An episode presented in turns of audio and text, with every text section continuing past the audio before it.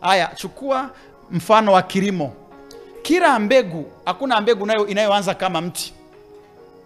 Kila mbegu inaanza kama mbegu. Chungwa ni mbegu, una, unapanda mbegu ya chungwa, ukiipanda unapata mche wa mchungwa. Mche wa mchungwa unaupanda unakuwa mti wa machungwa. Mti wa machungwa unabidi usubirie majira ambayo utatoa maua ambayo baada ya muda yatageuka kuwa matunda madogo madogo ya machungwa. Machungwa hayo madogo utayavumilia mpaka yawe machungwa makubwa yanayofaa kuliwa. Miaka mitatu mbele ndo unakula chungwa. Kila kitu cha Mungu kinakwenda hivyo. Kadhalika Mungu akikupa wazo, hakuna wazo ambalo unapata tu tu, alafu leo hilo hiyo sio Mungu. Unajua kabisa hapo umepigwa. Kila wazo la Mungu linaanza katika udogo, ila aliishiagi kwenye udogo. Kila wazo la Mungu linaanza katika udogo, ila huwa aliishii kwenye udogo. Ayubu sura ya nane mstari wa saba. Ayubu sura ya nane mstari wa saba. Ayubu sura ya nane mstari wa saba. Neno la Bwana linasema namna hii, ijapokuwa huo mwanzo wako ulikuwa mdogo, lakini mwisho wako utaongezeka sana. Ayubu nane saba. Ingawa mwanzo ni mdogo, lakini Mungu anasema mwisho utaongezeka sana. Zaburi ya 126 mstari wa 5 na wa 6. Zaburi 126 mstari wa 5 na wa 6. Neno la Mungu nasema wapandao kwa machozi watavuna kwa kelele za shangwe. Alafu anasema wakati mtu anapopeleka mbegu zake shambani huwa na huzuni kwa sababu ajui mvua itanyesha au haitanyesha, jua litapiga au mvua itaendelea mpaka tuvune. Huwa anakwenda kwa imani tu lakini wakati anapofanikiwa mvua imepiga kile kitu kimeenda sawasawa, anapokwenda kuvuna, alipeleka debe, anavuna gunia, alipeleka gunia, anavuna magunia kumi au ishirini au thelathini, alipeleka magunia matano, anavuna mia. Wakati anapovuna sasa, mazao yamekubali, shangwe yake inakuwa sio ya kawaida, lakini usahau alianza katika udogo. Kwa kila wazo analokupa Mungu, Mungu anakutarajia ulilee kwa uvumilivu uwe mvumilivu, usiwe na haraka. Mtu akikwambia tu, tunaweza tukapiga shortcut, mwambie nenda peke yako, niache niende taratibu. Shortcut siku zote ina madhara. Niliwahi kusema shortcut is always the wrong cut. Jaribu kufikiri kuku wa kisasa, wale kuku ambao ndani ya wiki tatu sijui wiki nne umesha kula wale, madhara yake ni makubwa pia. Ndivyo ambavyo wamejaa madawa wana athari nyingi kuliko faida. Kansa nyingi zitakazotokea ni za kuku wa kisasa. Unakula hadi mfupa ukitaka, lakini madhara yake. Utaratibu wa Mungu ni kuku ak- akue baada ya miezi sita, aanze kutaga. Miezi sita ni kuku. Ukija kula hata mfupa wake ni mgumu. Hawa wa kwenu sasa, shortcut ndivyo wanavyoleta na kifo ma, mahindi zamani ilikuwa hindi linakuwa linafika kama kwenye taa hapo, nabeba mahindi matatu. Sasa hivi mna tuhindi twenu tunaishia hapo, miezi miwili umesha kwenda kuvuna siku sitini. Ili hilo hindi likubali, lazima utumie mbolea ya dukani. Ukiacha kutumia hiyo mbolea ya dukani uh, ukajaribu kulima msimu havikubali, ardhi yenyewe inaharibika. Kwa kila mwaka ni mbolea. Kwa hiyo wamesha kufanya mtumwa, unanunua mbolea mwaka kwa mwaka msimu kwa msimu, unanunua ya kupandia, unanunua ya kukuzia. Hiyo hilo hindi likikomaa, uwezi ukachukua punje zake ukazipanda zikaota, hazikubali. Inabidi tena ununue mbegu mpya. kwao tayari wamesha control, una mbegu harisi una harizi tena. Kwa hiyo itafika mahali tunakokwenda kutakuwa na njaa, sio njaa kwamba dunia imeishiwa na mazao. Aa, mbegu zitakuwa zimeisha, wamezishikiria wao ardhi imeharibika, inabidi wakuuzie mbolea yao.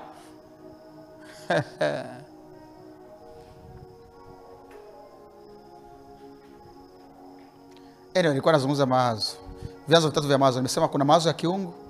Mungu anakupa mawazo kama alivyosema kwamba ana mawazo huwa anatuwazia, mawazo ambayo yanalenga kutupa tumaini tu, tuendelee kuamini kwenye maisha kama tunapitia hali gani. Mawazo, unajua mtu ambaye ana ndoto hata kama atapitia wapi, aangalia anaangalia, anapoona anaweza akafika. Kilichowasaidia wana wa Israeli wasi, wasi, wasibaki jangwani ni kwa sababu kila siku Mungu alikuwa anawaletea matumaini. Nitawapeleka nchi ya Muiti na Yebusi, nitafanya hivi, nitafanya hivi. Kila siku alikuwa anasikia kilichomsaidia Ibrahim asi, asife bila mtoto. Kila akijaribu kata tamaa, Mungu anamwambia angalia nyota mbinguni, angalia mchanga, tumaini linainuka. Kwa hiyo wazo kutoka kwa Mungu linaleta tumaini na sababu ya kuendelea kuishi. Mtu aliyepoteza tumaini anakufa, na ukisikia mtu amejiua, ana matumaini tena. Kisikia mtu anasema ah, ambari kama ni ukimwi, acha niupate tu, anaanza kurukaruka na wanawake wote, huyo mtu ameshapoteza tumaini. Na ukija kumuuliza ukamwambia una mawazo gani ya maendeleo ambayo nataka kufanya, na kuhakikishia hawezi kuambia hata moja. Anakuambia sasa, mimi nifanye nini? Sio ni cha kufanya, kilichobaki kuuza mwili ndio kitu pekee anaweza. Unamuuliza kama unaweza ukauza mwili kwa mwanaume usiyemjua, unashindwaje kuuza karanga? Eh, eh, ila kweli eh? unaweza ukauza hata sabuni. Ah, hi ndo akili zinarudi ila wakati huu anakwambia sioni cha kufanya. Nifanye nini sasa baba? Sio kwamba kujiuza, napenda najiuza kwa sababu ya watoto wangu. Unamuuliza kama unauza mwili, unakutana mtu barabarani, unajipanga, anakuchukua anakwenda kuvua nguo, unashindwaje? Kama unauza mwili, unashindwaje kusimama na karanga barabarani, niungishe, niungishe? Si yale yale tena, safari hii ukiwa na nguo zako, ukiwa na heshima yako lakini shetani hawezi kukubali mtu afikiri hivi, anamwonyesha hakuna namna nyingine. Sasa mawazo ya kishetani yakoje?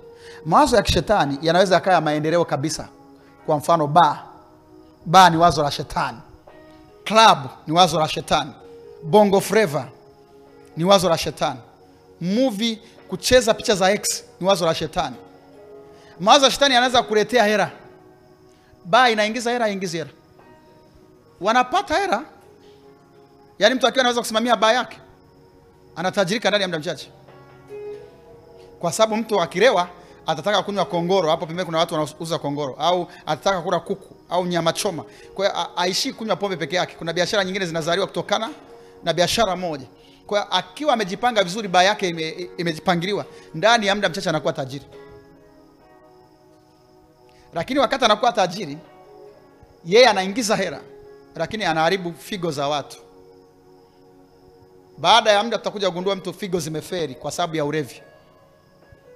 Ameua baba wa mtu, ameua mtoto wa mtu, ameua ndugu wa mtu kwa ulevi, ila yeye anachojali ni hela. Wazo la shetani alikupi kuwafikiria wengine, kuwajenga wengine, kuwainua wengine, linakupa tu hela tu, hela tu, ili mradi hela tu. Ndio unaweza ukaona binti mzuri mwenye sura nzuri ndo ana, ana, ana, anapewa kwamba ni video queen kwenye, kwenye wimbo wa bongo flava.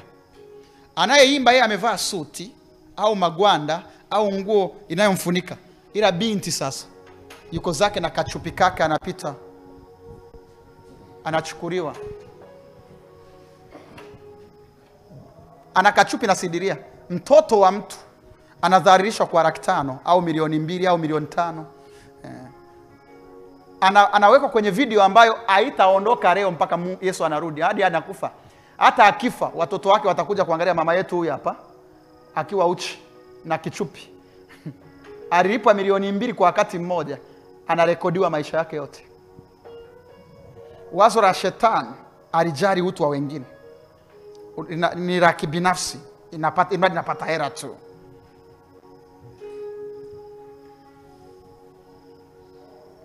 Umeelewa tofauti ya wazo la Mungu na la shetani? La Mungu linalenga kumtukuza Mungu, linalenga kuinua wewe muhusika, hata kama ni hela utapata, jina utapata, lakini pia linalenga kuinua wengine.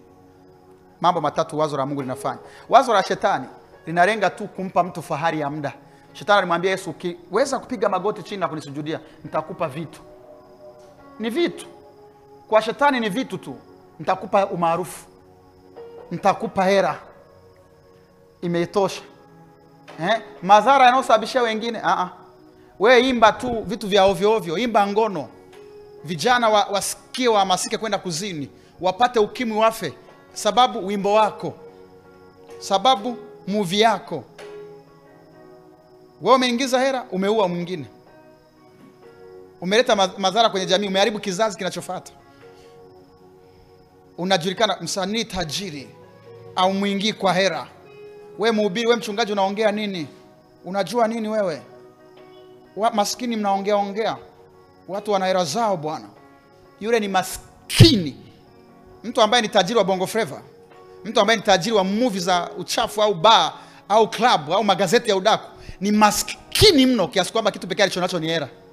Ni maskini mno, ni maskini kuliko maskini wote. Bora hata maskini anayeombaomba alafu adhuru maisha ya watu, anamzidi yule. Kuna watu ni maskini mno, walichonacho ni hela. Jaribu kufikiri mtu ambaye ni tajiri kwa sababu ya wazo la kuuza madawa ya kulevya. Watoto wa watu wanabembea hivi kama kama kwenye mdono, ah, mato yanatoka. Ah. Wewe ndo ulisababisha. Wewe ni bilionea, unaendesha magari makubwa makubwa, gari la milioni mia sita, gari la bilioni moja kwa hera ambayo imetokana na kufanya mtoto wa mwenzako ah. Alikuwa msomi wa chuo, ametoka amekula dawa za kulevya, amekuwa ah, mtoto wa mtu, kidume cha mtu, mrithi wa mtu, alafu unatajirika, alafu unasema unakuwa una, una, unachukua picha unachezea hera. Tafuteni hera, tafuteni hera! Unatamba tamba huko, unarahana hadi ambazo hazijapatikana bado. Unarahana hadi za wajukuu, yani unazaa kwako zinakwenda kwa watoto zinakwenda kwa wajukuu mpaka kizazi cha nne.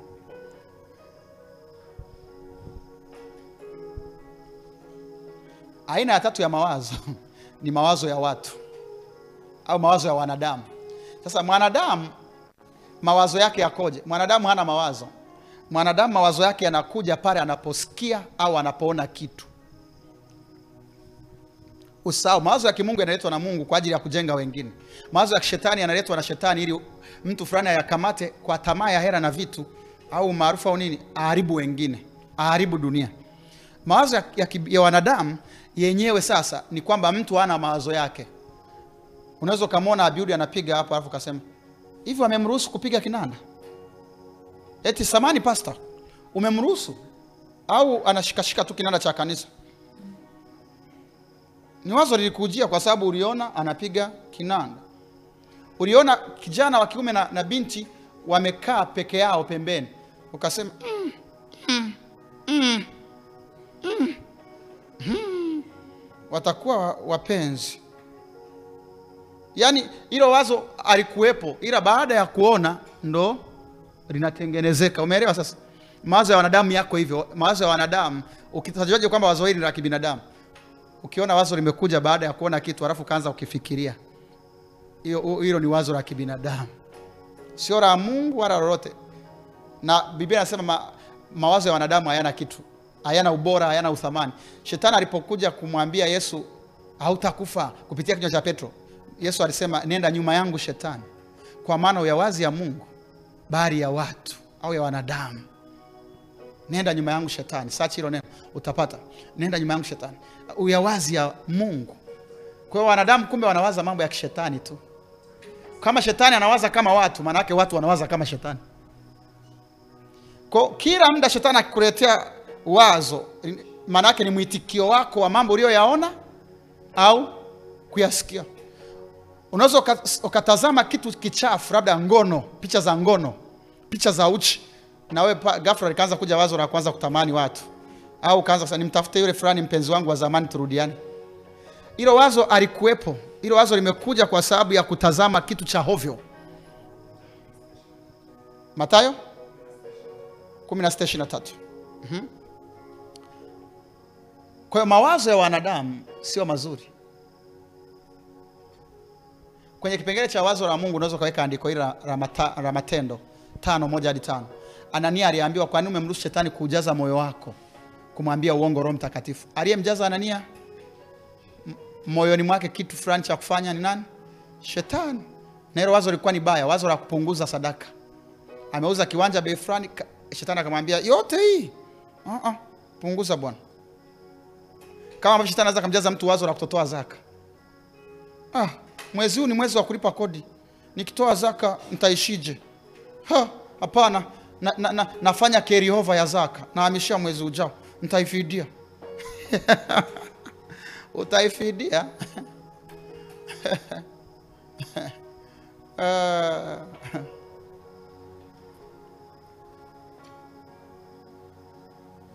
E Mungu wetu tunakuabudu.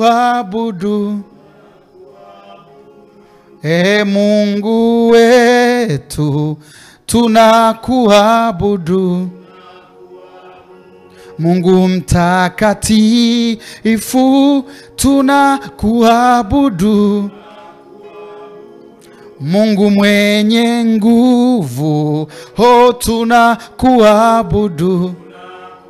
Baba tunakuabudu. Oh Baba tuna. Oh Yesu tuna. Ah, Baba tuna. Baba tuna kuabudu tuna kuabudu unastahili ibada oh Baba tunakuabudu. Ninapohitimisha, Mungu ana mfumo wake wa kuwapa watu mawazo. Mungu ana mfumo wa kuwapa watu wake mawazo. Kila mtu anayetembea na Mungu, Mungu hawezi kumnyima wazo. Ibrahim alitoka nyumbani kwa baba yake akiwa hana kitu, akiwa mtu wa kawaida. Mungu akamwambia, nitakubariki, nitalikuza jina lako, hata uwe baraka. Alimwokota hivi. Unajua, mtu anaisha nyumbani kwa baba yake, to, ondoka katikati ya jamaa zako, toka nyumbani kwa baba yako, nyumbani kwa baba yako. Mtu ana miaka 75 anaishi kwenye ardhi ya familia, maana yake aku, akuwa na yake, maisha yamemshinda. Ana miaka 75 hana cha kuonesha. Lakini alipolitii wazo la Mungu la kuondoka pale na kwenda Mungu anakotaka aende, ndani ya muda mchache Mungu alimwambia kutoka kwako watatoka wafalme, you shall raise kings. From you you shall give the seed of kings. Kings shall come out of your loins, mfalme atoka viunoni mwako. Ibrahim tunamwita baba wa imani, alikuwa ni mtu ambaye ameferi maisha, miaka 75, una chochote, una hera, una watoto unaishi kwenye ardhi ya familia. Hata kama alikuwa aishi nyumbani kwa baba yake exact kama nyumba, ila alikuwa anaishi kwenye eneo la familia, hana kwake. Lakini alipolichukua wazo la Mungu, kila kitu kilibadilika. Isaka alirithi mali za Ibrahimu, akawa na maisha, lakini kuna wakati mali alizorithi ziliisha. Najuaje ziliisha? Alipokuwa Gerari alitumia mali zikaisha. Njaa ilipokuja na yeye alikuwa kama raia wa kawaida, aliposikia kuna chakula Misri alitaka na yeye ashuke Misri akale. Mali za Ibrahim zimeisha, ila kwa sababu ana baraka ya Ibrahim na ana urithi, amerithishwa Mungu wa Ibrahim. Yule Mungu wa Ibrahim akaanza kuongea naye, akamwambia usiondoke Gerari, nitakubariki hapa hapa. Akaliamini hilo wazo lilokuja ndani yake, akabaki akiwa amekaa. Mungu akaleta wazo la pili, chukua hizo mbegu chache ulizobakiza, panda. Akavuna mwaka ule, Bwana akambariki, akavuna mwaka ule. Kipimo mia kwa kimoja, naye akawa mkuu, akastawi na akawa mkuu sana, akawa na mali. Unaona sasa, sio mali zile, akawa na mali sasa. Ya kondoo, mali ya ng'ombe, mali ya wa, watumwa wengi sijui na nini na nini, mali akawa na mali. Maana yake kabla ya hapo hakuwa na mali. Hmm.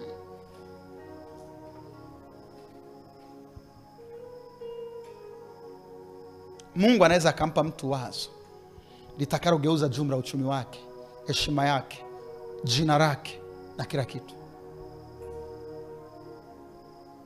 Kwa hiyo leo ukisahau yote, usahau neno hili Mungu anatajirisha watu kwa kuwapa mawazo.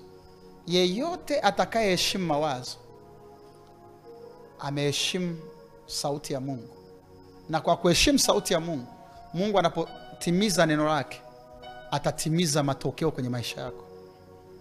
Yeyote anayeheshimu wazo ameheshimu sauti ya Mungu, na yeyote anayeheshimu sauti ya Mungu Mungu anaporia ameheshimu neno la Mungu, na Mungu anapoliangalia neno lake kulitimiza, automatic ametimiza wazo lako.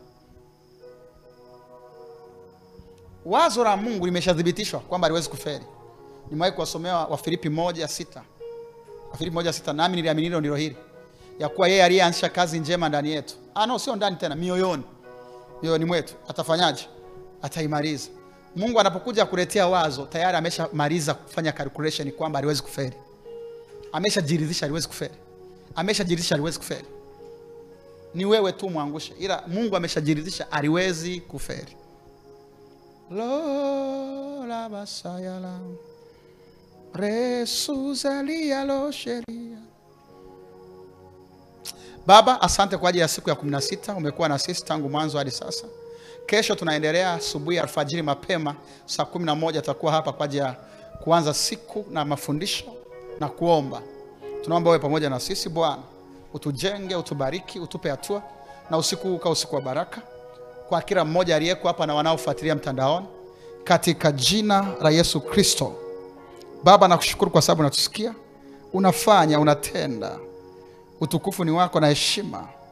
Katika jina la yesu aliye hai. Ninakubariki yesu ninakutukuza mfalme. Asante kwa sababu watu wako wanabadilika. Watu wako wanaelekea uelekeo sahihi sawa na mbingu zinavyotaka. Maisha yao hayatakuwa sawa na alivyokuwa ujawahi kutuma neno na lisiponye mtu. Ujawahi kutuma neno na lisimtoe mtu kwenye maangamizo. Ujawahi kutuma neno na isitokee nuru katika yakobo. Neno lako nasema ulilituma neno katika ka, kwa yakobo na uka- ukawa na nuru katika israel you sent forth a word to jacob and it was enlightenment and light in israel. Asante kwa neno hili kwa sababu kuna umelituma neno kwa kabigumila na kuna nuru abc umelituma neno kwa Kabigumira na kuna nuru kwa wote wanaomheshimu na kuiheshimu neema hii. Asante kwa sababu watu wakubwa wanatengenezwa. Rohoni watu wote wanaokii kwenye neno hili maisha yao yabaki kama yalivyo. Shuhuda zinazaliwa vitu vinatokea. Na siku za mwisho mungu unafanya vitu kwa kasi. Mambo ambayo yalikuwa yanahitaji miaka kumi kutokea yanafanyika ndani ya mwaka mmoja kwa sababu muda hautoshi tena. Una raise mamilionea ndani ya miezi ndani ya, ya, ya mwaka ndani ya miaka miwili mitatu mtu anaweza akawa bilionea kwa ajili ya ufalme ili apushi ajenda ya mungu yesu arudi. Na kwa sababu hiyo nakushukuru mungu wangu. Na kutukuza kwa sababu nitakuinulia watu wa tofauti. Kwenye kila eneo kwenye kila engo kwenye kila sekta kwa utukufu wako. Shale kato bragia dadisko. Shaproto ketene metelias kove. Lehiga tufeke tofeseterias shaliko prantoske venine hatos ninakutukuza bwana ninakuinua mungu. Ninakubariki bwana. Ninakupa sifa mfalme. Wewe peke yako unastahili utukufu. Unastahili heshima. Henzi ni yako na hazama bwana. Pokea sifa zote katika jina la yesu aliye hai. Baba tunakushukuru. Baba tunakutukuza. Baba tunakuheshimu. Tunakupa utukufu wote. Katika jina la yesu na wote tuseme amen. Sema tena amen kwa sauti. Amen, amen tena. Amen. amen tunamwamini mungu ya kwamba maisha yako yanachukua uelekeo sahihi sasa. Mm. basi tutakuwa tunahitimisha kwa wakati huu ili turudi tena kesho alfajiri saa kumi na moja kamili hapa kwa ajili ya maombi na darasa. Amen. E, pia baba kama utaweza na mama mnaweza kaja e, kabla ya kwenda kazini unapita unachaji kidogo alafu nakwenda kazini mabega akiwa juu namna hii kama mtu aliyepigwa ngumi ya mgongo. Haleluya. Mbarikiwe sana. Usiku mwema na asante sana